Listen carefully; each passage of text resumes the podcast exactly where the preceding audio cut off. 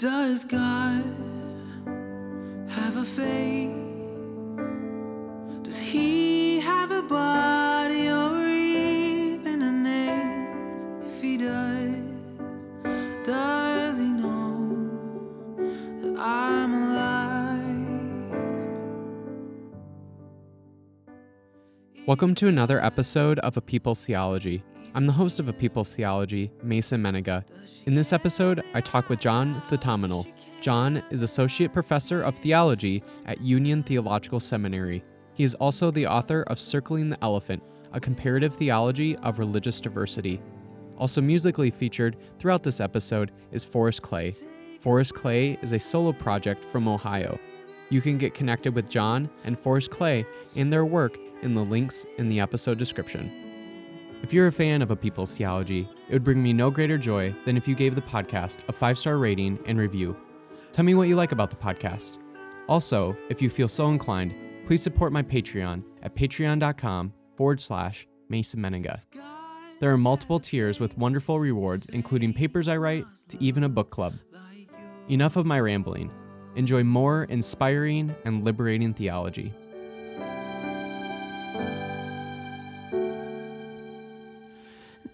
God kill his kid? Did he have to have blood before? Today we have John Thatamanil with us, and John, you do incredible work in the world, and I'm so excited to have this conversation. So, who is John Thatamanil to John Thatamanil? Well, uh, that's an interesting question. I mean, biographically, I am a product of immigration Hmm. to the US as a, a child.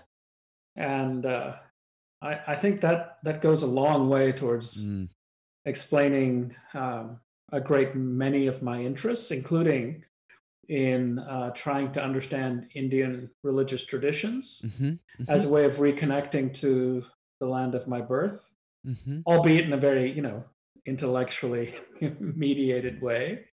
So I, I would say that's significant. I would also say that I, I fundamentally see myself as a christian theologian but one who is deeply shaped by my engagement with the reading of hindu texts and buddhist practices of meditation. Mm. so, yeah, I, I don't call myself a multiple religious belonger because b- belonging, I think, is eh, this is contested. De- it depends on being recognized by by more than one community Mm, mhm. as a belonger, but I, I do engage in what uh, some call multiple religious participation.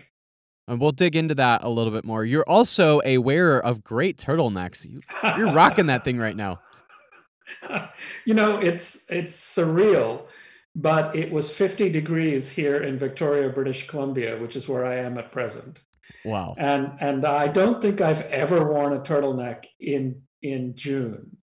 But it's basically turtleneck weather, and uh, I'm not complaining. I'd rather it be 50 than 90. That makes Uh, sense. Yeah, well, it's 90 here in Minnesota right now, and it is scalding. So Yeah, I, I wouldn't mind a little turtleneck weather as well. So yeah.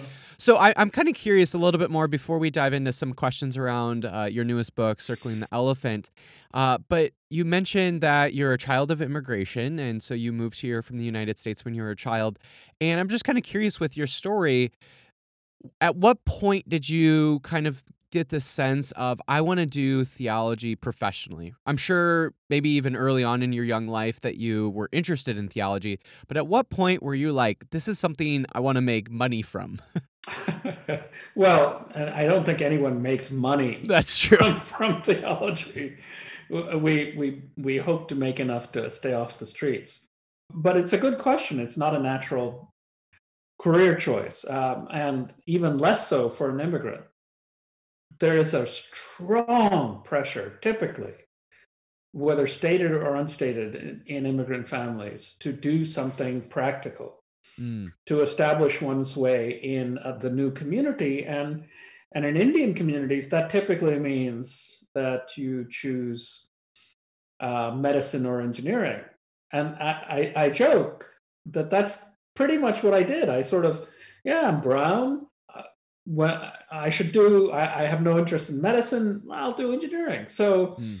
before I arrived at my college, I even before I got there, I declared a double major in computer science and electrical engineering, which uh, um, bemuses all who know me because they uh, know that I have trouble assembling routine cardboard boxes. But, you know, because of this sort of immigrant orientation, that's what I thought I had to do.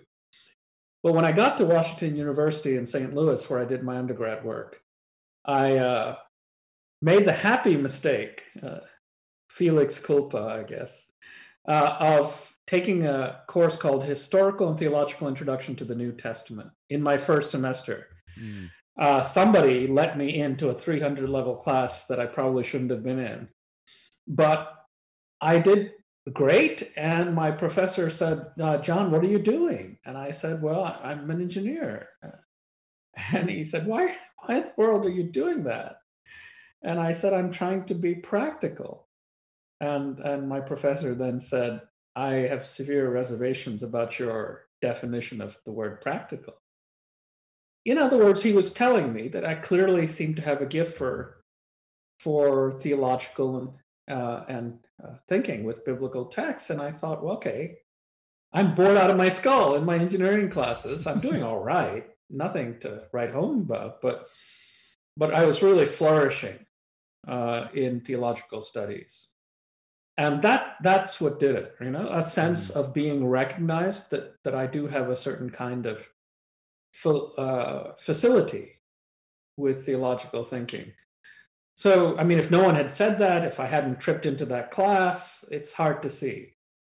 The other thing is that that I had always been a young person who asked questions. I mean, I remember being for weird reasons that I still don't know fully obsessed with questions about free will and mm-hmm. apparently in high school I was heading over to the local Jesuit library and reading books and trying to figure out what Augustine had to say on free will and uh, confusing local pastors by asking really apparently probing questions about Kant. I, I did, you know, and and uh, I didn't even know I was reading Kant until one of my minister friends, pastor friends, said uh, about four years ago, John, I had no idea what to do with you because you're asking these questions. So I think there was always a kind of interest in theological questions even before I got to college.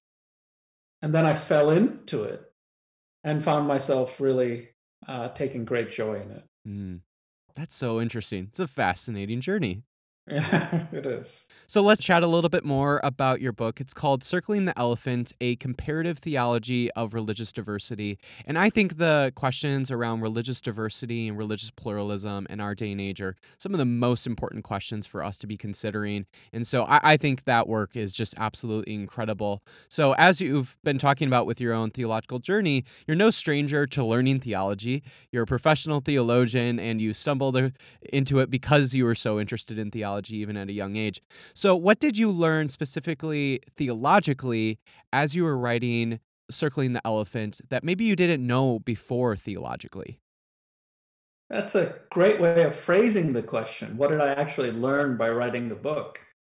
Well, really, a, a very great deal, I would say, because the book explores at least three or three or four different academic feels. Uh, and it was very nervous making to write a book like that because the book addresses what is called theology of religions. I call it theology of religious diversity. It also takes up comparative theology. And before it gets to comparative theology, it also does some theory of religion. And it ends up with a, a constructive theology of mm, uh, mm-hmm. the Trinity. So there are sort of four major areas where, you know, most people live their professional lives writing in one of those four, and maybe two of the four. Right. But but not likely all four. So there is a kind of nervousness about writing a book like this, uh, because you're like, surely someone who's actually a full-fledged expert on one of these things will say that I've missed the mark. But nonetheless, you know, one of the things I learned was that if you're going to think about religious diversity, you really do need to keep learning across a number of fields. You can't, interdisciplinarity is not a nice option, Mm. it's essential. So, for example, there, the, the, there's this entire literature I survey. I don't think I make many major contributions to it, but uh, on the on the notion of religion as an invented category, that's not been a part of theological thinking in either constructive theology or comparative theology. The idea that there exists something called uh, religion or the world religions and there are six or seven of the latter, and they're all instances of a basic type of some generic thing called religion. Mm. These are all relatively new ideas in the history of thought, and they have a particular history. Mm. And Mhm. if you don't know that history, uh, you you naively uh, end up falling into habits of thought that need really to be interrogated. So, uh, I mean, that's the kind of that's one example of a of of something I uh, really did enjoy learning a great deal about. So the book is centered around an ancient Indian allegory, including it's in the title. Can you talk about what this allegory is and how it relates to the book? Yeah, the allegory uh, is found in ancient Buddhist sources first. It's commonly then used in in Jain thought and. Uh, then enters Hindu traditions, and in the 20th century, it's very prominently used in Hindu thought. Uh, Ramakrishna Paramahamsa uses it uh, uh, centrally in, in his thinking. The allegory is that usually a standard way of telling the story has a king bringing a, a number of blind persons and blind men, according to the narrative, places them before an elephant, and a squabble emerges as each blind person tries to give an account of what that blind person is encountering. So one person, you know, presses up against the side of the elephant and says it's a wall. Uh, another person happens to grab a leg and says this is a tree trunk. Uh, another grabs the tail and says this is clearly a, a, rope, and so forth. Um, and of course, each is right about what they experience, Mm, mhm. even if they bring the wrong sort of verbal token. I mean, it's like an elef- uh, like a wall. It's not a wall, but they're right. But when they say that the other fellow is wrong, things go badly awry. In Indian circles and in theological circles influenced by this parable, this is supposed to be a way of thinking about how we encounter ultimate reality. Mhm. Uh, one of the real questions that uh, theology, it is the defining question for theology of religions, is why are there so many accounts of ultimate reality? And what is what are we to do in terms of making sense of the differences between these accounts? And the handy use of this allegory is to suggest that real diversity might be found in divinity Mm. that uh, ultimate reality might actually be a multiplicity and so is capable of being encountered in a, in a, in a diversity of ways. Mhm. And that is one of the uses of, of, this, uh, of this allegory. Now, Christian thinkers on the Orthodox to evangelical side have really panned this allegory.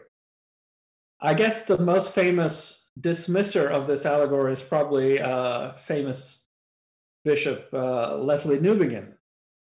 And Newbigin says, look, this, this allegory will not work to, to help us think about, about religious diversity because it presupposes somebody like the king who really knows that each of these people are wrong because they're standing before an elephant. There's somebody who knows, somebody who can see the whole. But when it comes to knowledge of God, nobody sees him, uh, sees the whole, hmm hmm and nobody can know anything, of course, from a traditional Christian perspective, apart from revelation. So this this allegory just won't work. It presupposes we know too much, uh, and it's not a useful analogy. I uh, argue in the book that it is it is in fact a useful allegory. So much so that you're willing to make it the title. yes, uh, and it it's a useful allegory so long as one takes it as a kind of hypothesis. I mean, I don't know. Uh, no one does. We might be standing in front of an elephant, the other person in front of a donkey. that is to say, there might be more than one ultimate reality. There are many, many possibilities. But if you treat it as a hypothesis, it works as an aid to thought. Mm, In any case, my my use of this allegory is not exactly the traditional one. I, I'm not actually so much interested in the classical use of the allegory as the use I make of it. So I, I use it to say that three tasks need to be done together. There's the task of asking, well, why are there so many accounts of the elephant? Uh, and that's theology of religious diversity, as I call it. mhm. And then there's the actual work of walking over to another side of the elephant. And that's comparative theology, right? Instead of just speculating, gee, why does that other fellow think it's a rope? You actually try to walk over to the other side. And of course, in, in on my account, walking over isn't just a, a matter of reading text. It might actually be Mm, uh, interreligious dialogue and actually meditating like Buddhists and Hindus do, you know, to see as they see rather than speculate. So that's comparative theology. And the third task is okay, in the light of these other two tasks, how might I re-describe the elephant? And that's constructive theology. mm, mhm. So uh, I say that we have to do all three of those tasks together. And that's the way I, I use the allegory. So even if you think it's not a particularly great allegory, it does have the function of sort of being repurposed for, for the kind of use I'm putting to it. Mhm, mhm. Absolutely. Well, and that sort of connects, that last point sort of connects to your own personal religious journey as well. And, you know, you've talked a little bit about how you even got into theology, but I'm also curious about your own religious journey and your own religious participation. And I would say that in a lot of ways, the book probably is a real a manifestation of your own religious participation and journey. So, can you talk a little bit about your own religious journey and how it shaped the book? Yes. Uh, you, you began before our uh, formal interview by saying that you were going to ask, you know, easier and less stringent questions than other theologians uh, who've interviewed me, but uh, that's proving not to be the case. sorry about that.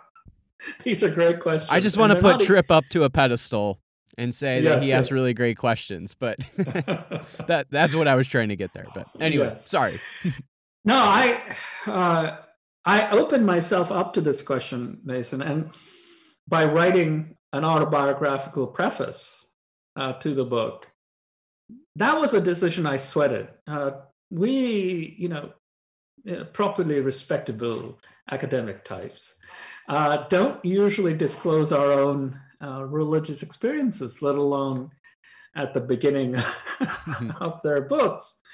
And uh, some some colleagues discouraged me from doing so, you know, uh, for for a variety of reasons.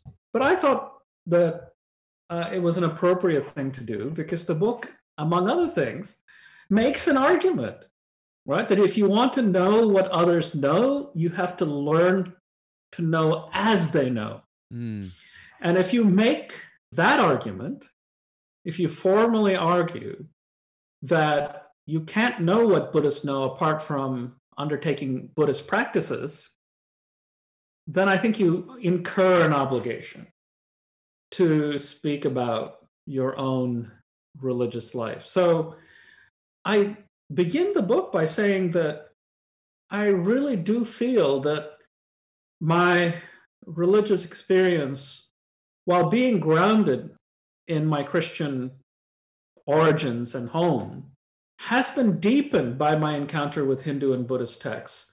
Mm. And, and, and that deepening had a kind of, oh, these traditions explain certain kinds of experiences I have had in a richer way than Christian categories alone could have done.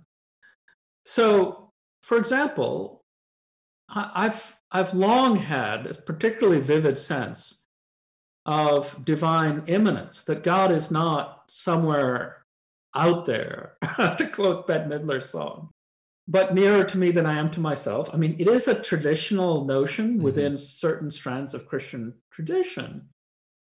But it was when I re- encountered Shankara and uh, non dual Hindu theology, Advaita Vedanta, that I had a, a clear sense yes, this is the kind of thing that I have been experiencing. That not only is God nearer to me than I am to myself, but there might be a sense in which I just am the divine. And of course, when you start talking that way, Christians get very nervous.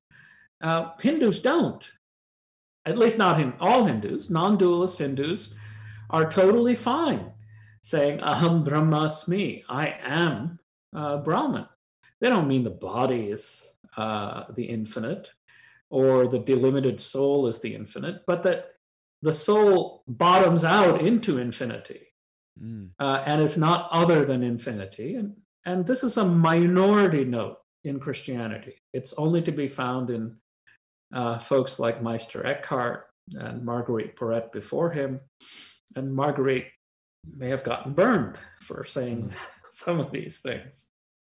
And uh, Eckhart conveniently died before uh, being found guilty of, of, of, such things. But, you know, uh, there are these dimensions of the Christian tradition present in Augustine and Eckhart and Porete, in which divinity and, and the soul are not two. And that's a dominant part of my life, life experience. And I found that really well captured by Hindu texts. But I've also had another kind of more distinctly nameable experience, which I describe in the text, in which I had a, a different sense of non duality.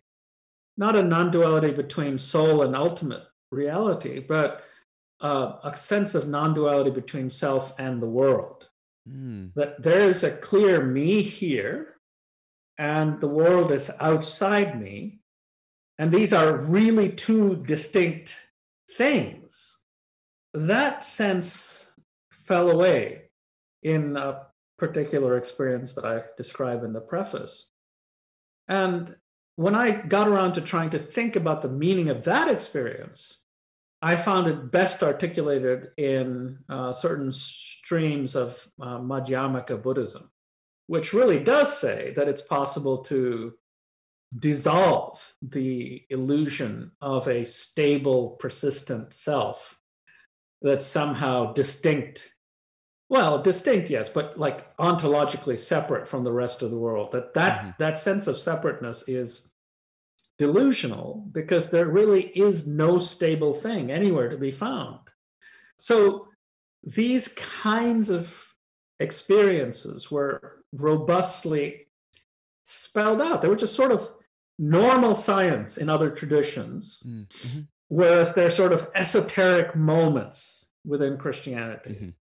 And that's lovely to sort of encounter aspects of my own experiences captured by other traditions.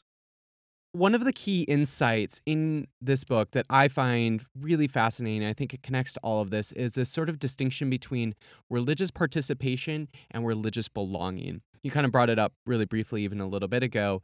And so I think one of the things I've learned in recent years about kind of what we call sec- secularization in America is less of America becoming like a religious or atheistic or anything, but rather it's like multi religious. So, what I'm kind of curious about is what exactly is happening in America when it comes to religion, and especially as you kind of make these distinctions between religious participation and religious belonging. That's a deep question, and it does require other kinds of work than theologians do. Well, we do need um, actual empirical studies that ask people, "Hey, what are you up to?" Mm-hmm. Uh, rather than uh, relatively armchair sorts like like myself. I do think something like deinstitutionalization is going on. Mm. That there is considerable suspicion about religious institutions. Uh, they have complex and troubling histories that are increasingly becoming known to us as we take off blinders that, you know, uh, here in in British Columbia, where I am at the, at the moment, we are just about two weeks into a discovery of 215 bodies of indigenous children mm. found in unmarked graves uh, on the grounds of a residential school in Kamloops, right? So, you know, horrors like this have, I think, in part, that's not the whole reason, played a considerable role in a kind of deinstitutionalization. I think also the cultural terrain has shifted. You don't have to show up on Sunday morning uh, to cash in on cultural credentials. Mm. Like it was the thing to do for a, a good chunk of the middle part of the century this is where you had your community. This is where 70% of folks were on a Sunday morning. I, I don't know what the actual number was. This is pretty high, though. Pretty high, I would imagine. And so it became a kind of default institutional way to build social capital. And that has fallen away. I mean, showing up on Sunday morning at church gets you nothing mm-hmm. in mm-hmm. terms of connections and, and uh, social capital. Although I dare say that the church might be the one of the few standing institutions that allow us to realize that to be is to be in relation. Mm. So as we lose these kinds of ties to each other, uh, religiousness becomes much more a private, individualistic matter. And so something called spirituality becomes increasingly what people understand themselves to be doing I, I'm not committed to an institution. I'm committed to certain kinds of spiritual practices, say mm-hmm. people. So I think that the, these kinds of factors, a kind of souring on institutions because of their fraught ethical past, a general lack of interest in generating social capital by showing up on Sunday, the fact that there is no such social capital to be had anymore, and it's a purely voluntary thing. It's not anything anyone expects you to do. These kinds of things have led to a kind of, as you've rightly picked up, a deinstitutionalization. And then a kind of, after the deinstitutionalization, there are ranges of participation in other traditions, whether it's a kind of naturalism that enjoys a, a sense of the spiritual beauty of nature, or nightstand Buddhism, which is you know picking up the latest books by the Dalai Lama, Tara Brach, mm. and and that's that is something. It's it's a beginning, and then of course people often move beyond nightstand Buddhism to actual showing up, mm. uh, you know, at the local zendo and so forth. But that begins to run run up against that anti-institutionalized sentiment, right? I mean, how how are you going to commit yourself to an institution? if you're suspicious of institutions. Mm-hmm. So there's so, so sort of ad hoc ways that people are trying to to cultivate a continued sense of spiritual longing, but uh, in ways that don't quite fit. Mm-hmm. And of course, some people do uh, go all the way to multiple religious belonging and say, well, no, actually, I do think that believing without belonging is not as easy as it looks. the that spiritual lives do need disciplined context for deepening and flourishing. But I don't want to be confined to Mhm. one particular tradition. And Mhm. so there are folks who, as I say, do Eucharist upstairs and yoga downstairs. Right.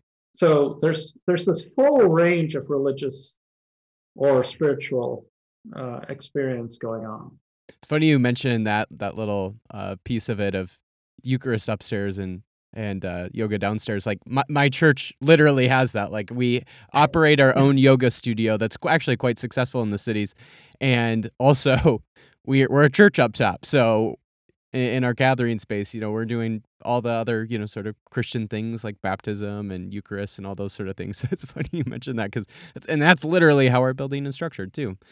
Church up top Yeah. and yoga on the bottom. My question is are people thinking about what it means to do that? Mm, I mhm. mean, in a in a deeply theological sense, uh, are there people who are at both places? Increasingly, I think there are.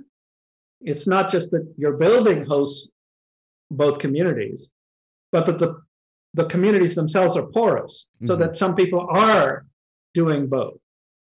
But my question is: Are there people to help people think about what it means to do both? Mhm, mhm.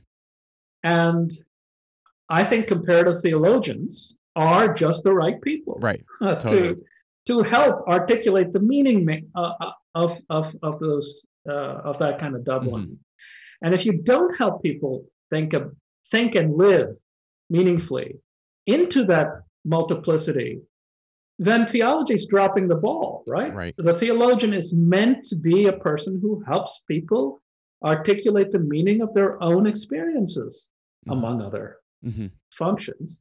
And I feel like uh, theologians who remain mono-religious are simply no longer able to serve the needs of actual communities. Well, speaking of that multi multiplicity, throughout this conversation, there have been these moments where I'm like, that sounds a lot like process theology. For those who know me well enough, they know that I'm really interested in process theology. And so this might be more of like a selfish question than for a question for listeners, but how does process theology aid in this interreligious work, into this interreligious dialogue, into even this multiple religious participation? It's a really intriguing question, uh, not an easy one to answer. There, there's, of course, the historical observation that it is the process theologians who started thinking about religious diversity in really rigorous ways early on. hmm hmm John Cobb and his very rigorous encounter with the Kyoto School, out of his own uh, experience, I think, initially growing up, I believe, in Japan, Mhm. And then his his his Christology, which is thoroughly shaped by his encounter with Buddhism. So, as a matter of empirical, uh, historical experience, process theologians saw the importance of this well before many other theologians uh, got around to even thinking about this topic. Process theologians also believe that they have the categorical sophistication to, to think about this. So, for example, process theology doesn't just believe in God, but also believe that you, in order to think well about the world, you need to think about God, world, and creativity. Uh, and creativity is, you know, the movement of the many becoming one and increased by one. That there is this dynamism in reality that leads constantly into novelty. And that creativity isn't just something that God has. So John Cobb and David Ray Griffin say, well, we have at least three ultimates. We have God. So those traditions that value a personal encounter with God, we can recognize. Mhm.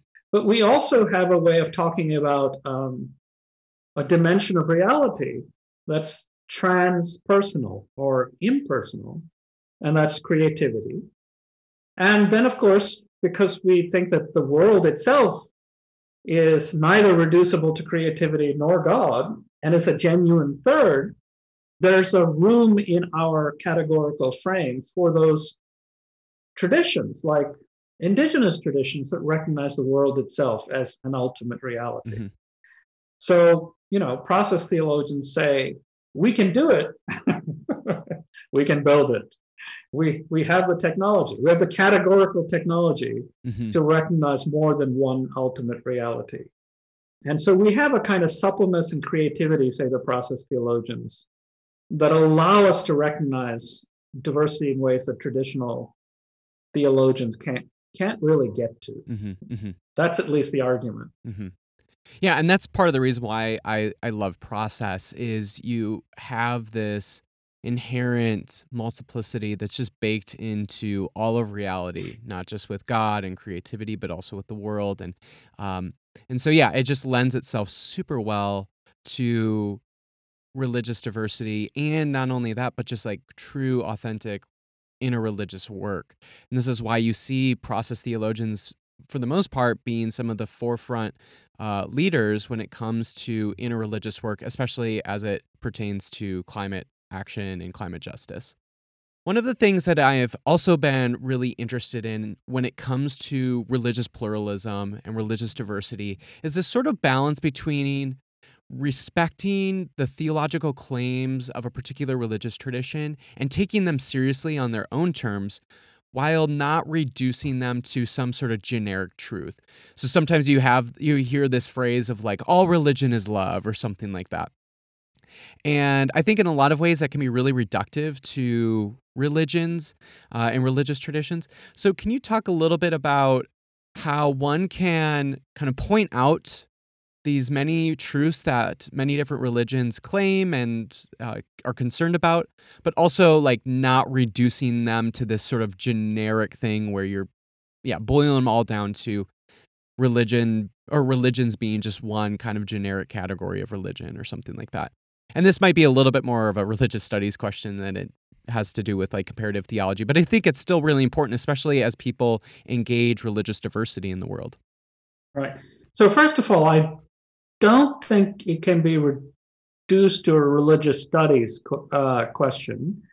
Uh, and I use the word reduced uh, deliberately because if you really think that traditions are onto something, that is to say, they, they genuinely have access to understanding dimensions of human experience and ultimate reality, then you think that what traditions are saying might actually be true. Mm, mm-hmm. Uh, if, if you actually hold the possibility that the religious traditions have access to and, and make access to truth possible, then you're normatively interested in those traditions.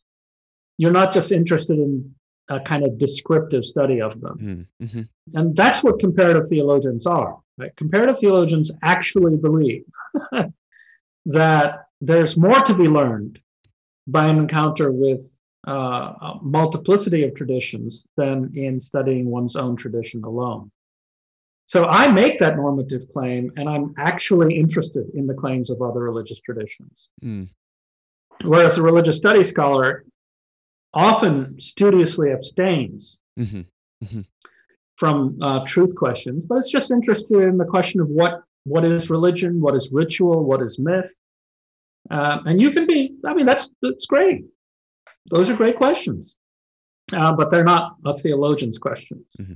A theologian begins with those questions, but doesn't stop with them. So let me be clear on that front. Mm-hmm. now, if you're interested in the truth question, then you've got a real challenge on your hand uh, because it appears that religious traditions hold, like the allegory, genuinely incompatible claims about the nature of ultimate reality. Mm. Um, so, for example, you know, a particular tradition might insist that ultimate reality is personal. God is a person. And others might say, no, ultimate reality is transpersonal. beyond personality and not reducible to, to personality. Then you have a choice at that moment. Do you might say that neither of these claims are adequate to ultimate reality because all our concepts are cultural constructs. Mm. And no cultural construct arrives at that reality which exceeds all constructs. And so you might say there is, in a sense, validity to these claims, but they can't actually be taken to refer to the real. Mm-hmm. They, they don't actually capture the real. If you make that kind of claim and say, none of my concepts refer to ultimate reality, then you have another problem on your hand. Uh, you can't quite give an account of why you actually have to learn uh, these various different concepts because none of them actually refer to God or ultimate reality. So you don't actually learn more about God or ultimate reality. You end up learning more about how other people conceive of ultimate reality. Mm which is lovely. We should do that too. But that's really a kind of cultural anthropology. Hindus believe this, Buddhists believe that, Christians believe X, but none of them refer to ultimate reality. And so we're just on a kind of roadshow of learning how to be better neighbors by understanding our neighbors and their convictions better. I don't think that's good enough. Mm. Uh, and that's why I tend to back away from people like John Hick, who, at least on one reading, is a kind of sharp Kantian who really doesn't think any of our ideas refer to ultimate reality. Now, some of my friends who are, you know, uh, friends and followers of John Hick say, well, that's a misreading. He, he really does think that our concepts refer to ultimate reality. Now, if our concepts do refer to ultimate reality, then you have another choice, right? What do you do with a claim that God is personal and another claim that God is impersonal? My proposal might uh, is that God might be both. mm. That there might, and, and, process theologians would would say yes. Mm-hmm. There's a dimension of ultimate reality, which is personal, God. There's a dimension of ultimate reality, that's transpersonal creativity. So you can say there are multiple ultimate realities, and our concepts really do pick up on different dimensions of ultimate reality. And, and you can do that on multiple metaphysical frameworks. I don't go full out process in this book. Mm-hmm. I'm deeply shaped by process, but I, I, I kind of say that something like uh, multiplicity and divinity is already present through Trinitarian categories. Mm. So the book ends with a, a, kind of new formulation of the Trinity. Mm-hmm. But because I think our concepts really do refer uh, and capture different dimensions of ultimate reality, I think that when you study another tradition, you're actually learning more about ultimate reality than you can with the concepts and practices that are available to you mm. within your tradition alone.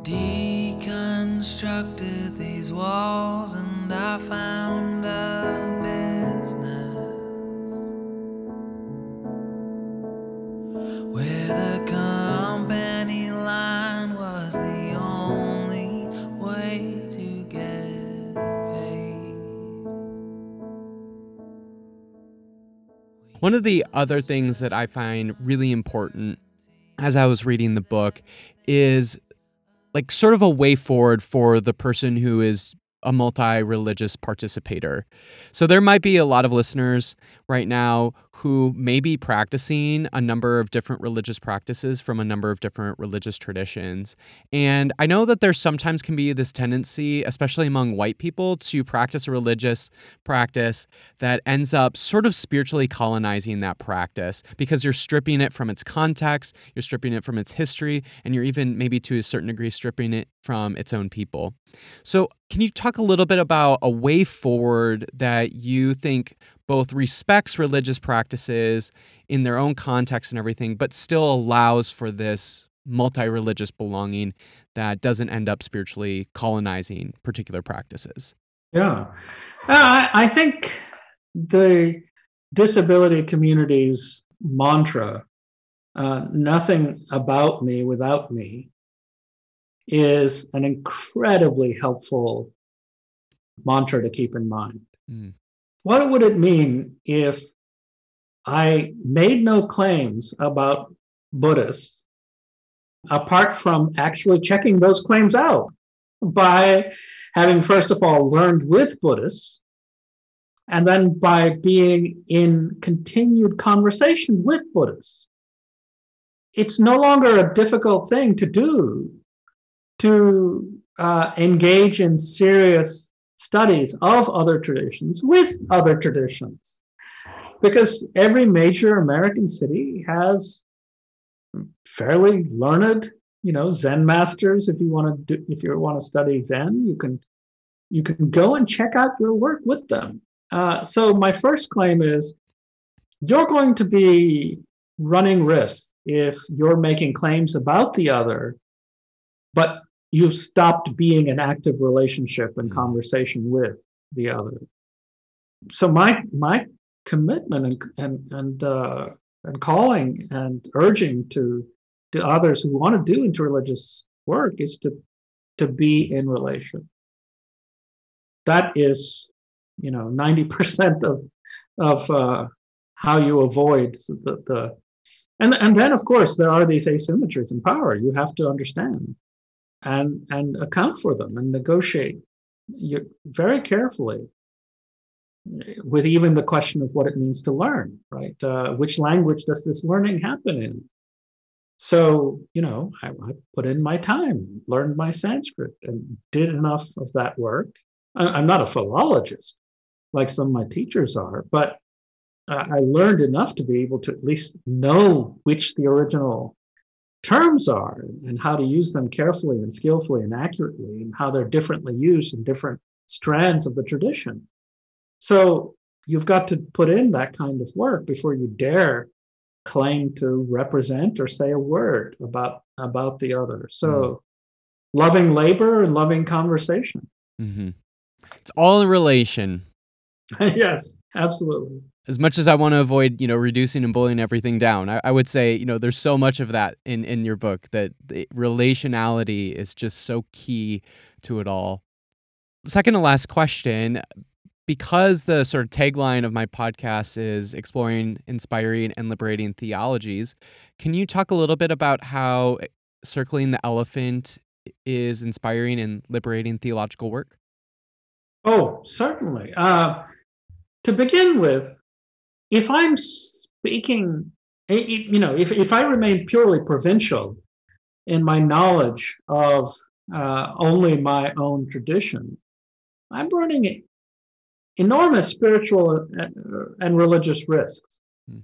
Right. Um, even in my first book, I said, you know, if if the basic command against bearing false witness regarding your neighbor is to be exercised, you have to know your neighbor you're almost certainly bound to bear false witness if you know nothing about your neighbor.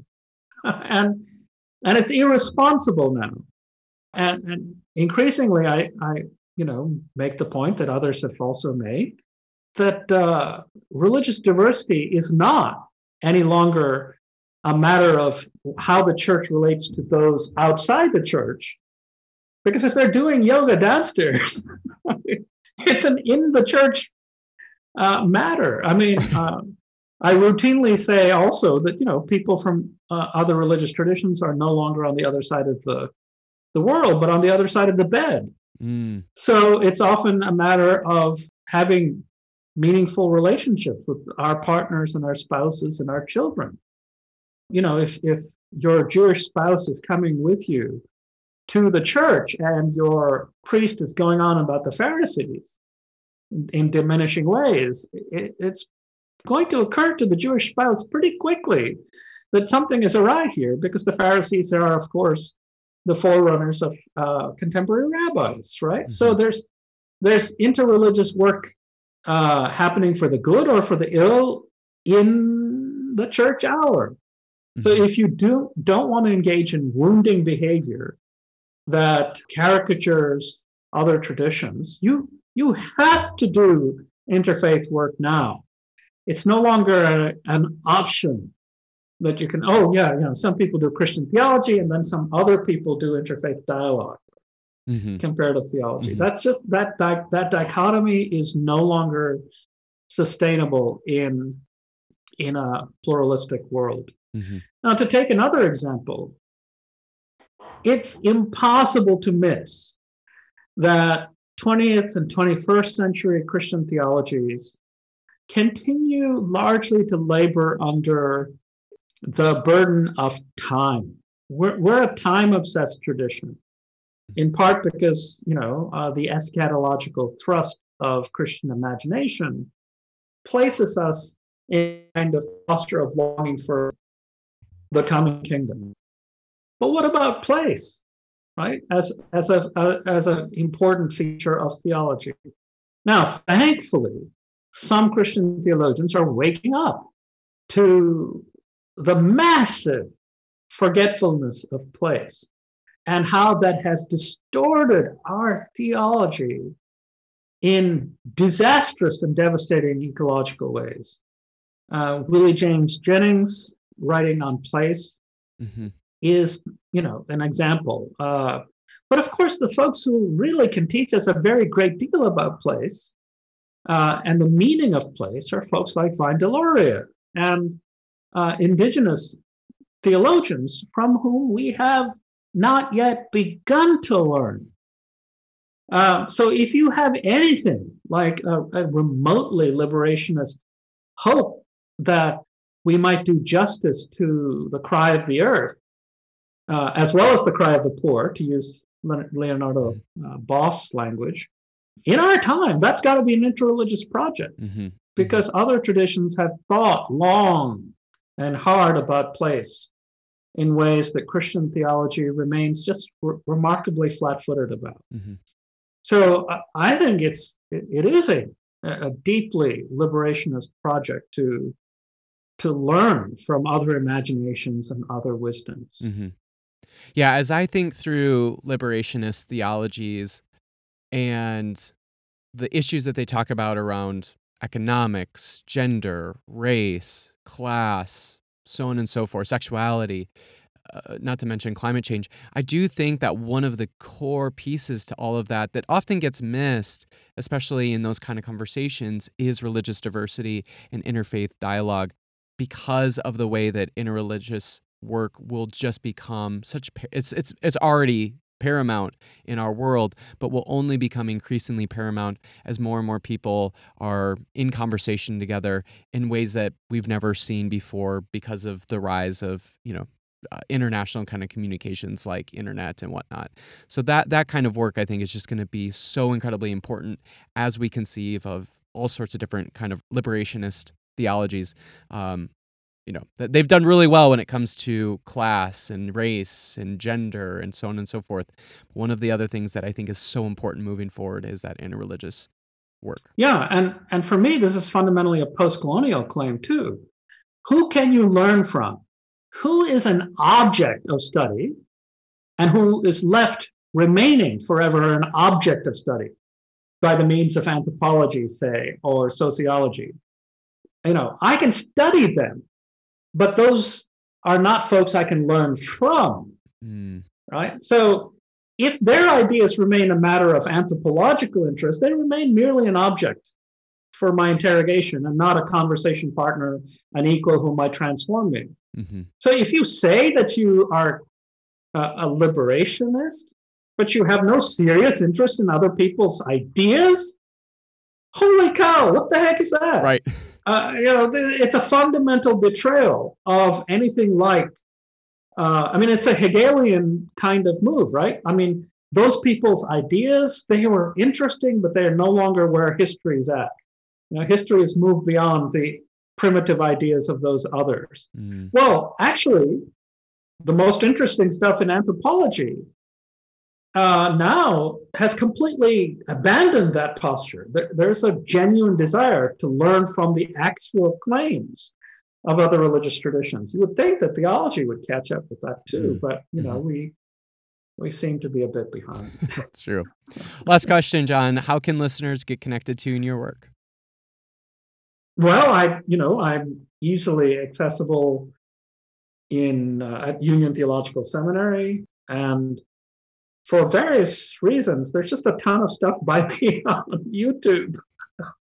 Uh, I don't have a podcast or a, a a regular sort of thing that I do, like a, a blog, but there are tons of uh, interviews and, and videos and such uh, available, and um, and I'm also happy to field uh, emails. So- Great. Also, you're a great Twitter follow too. Ah, yes, yes. Not as good as you. I, I'm still trying to learn Mennenga's secrets of of, of tweeting. Well, you're getting there. I saw, you know, there, you every now and then will have a tweet that uh, people will not be so keen of, and you know, you're getting there then. yes. So, well, thank you so much for sharing a little bit more about Circling the Elephant. Again, it was one of my favorite reads uh, over this last semester, and I, I think, again, this is one of the most prevailing questions for us to consider, especially for those who are interested in liberationist type of theologies. Uh, I I think this is such an important piece of work, and so thank you so much for talking a little bit more about not only the book, but also kind of the story behind the book uh, uh, for your own personal self. So, thank you so much. Sure, and thank you for having me on. Tell me what made us think that we could keep others away. If you'd like to connect with John and Forrest Clay and their work, you can find links in the episode description. Thank you again for listening to another episode of A People's Theology. If you liked what you heard, please give the podcast a five star rating and review. Also, please support the podcast at my Patreon at patreon.com forward slash Mason Mennenga. And remember, friends, go and be the theology to the world that inspires and liberates.